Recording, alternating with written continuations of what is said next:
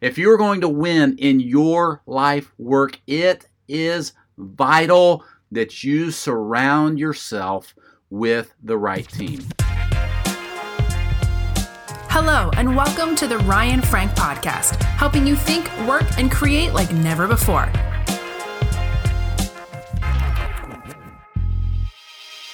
Hey, what's up, friends? Imagine you were playing a football team and you decided that you were going to be the only player on your team. In other words, me against all of them, right? I don't know how well that would work. How do you throw yourself a pass into the end zone, you know, then run and get it and kind of a silly analogy, right? Or think about baseball. A lot of you are baseball fans, maybe. So you're going to take on a baseball team all by yourself. You're like, no, I got this. I'm the only person on my team. Now, that may work okay if you're batting, but what about when the other team's up to bat, right? So you pitch the ball, they hit it, the, the batter hits it to outfield, you run to outfield, get the ball, there's nobody to throw it to, right? And so you run back, and of course, the batter's already made it back home. My point is this that to win, you need a team. And a lot of times as Christians, we feel like we can win all by ourselves as parents, as spouses, as pastors, as ministry leaders, as managers in your workplace, in your ministry life.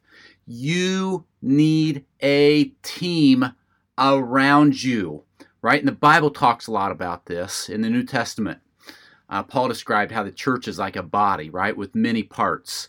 And the body needs the eyes and the nose and the mouth and the ears and you're the hands and, and we need every member of our body to function uh, the way it's intended to function.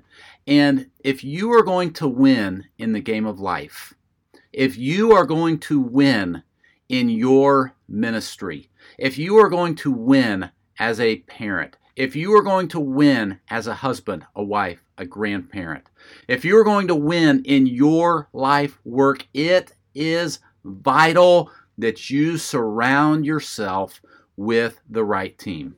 Who should be on my team? Great question. Well, what are you trying to go after, right? Where are you headed? You want to have people on your team that are headed the same way you're headed, that are thinking the same way you're thinking, that are like minded, that can pray for you, that can be there for you, that you can be there for them.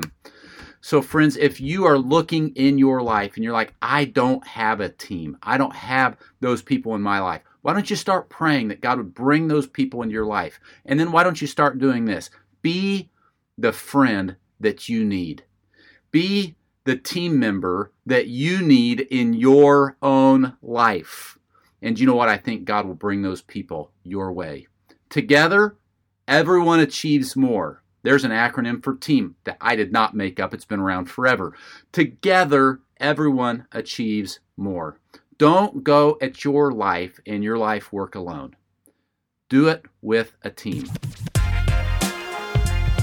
This episode of the Ryan Frank podcast has ended, but be sure to subscribe for more productivity and life hacks to help you stay on the leading edge. And if you like what you heard, please rate this podcast with five stars. Thanks so much and talk to you next time.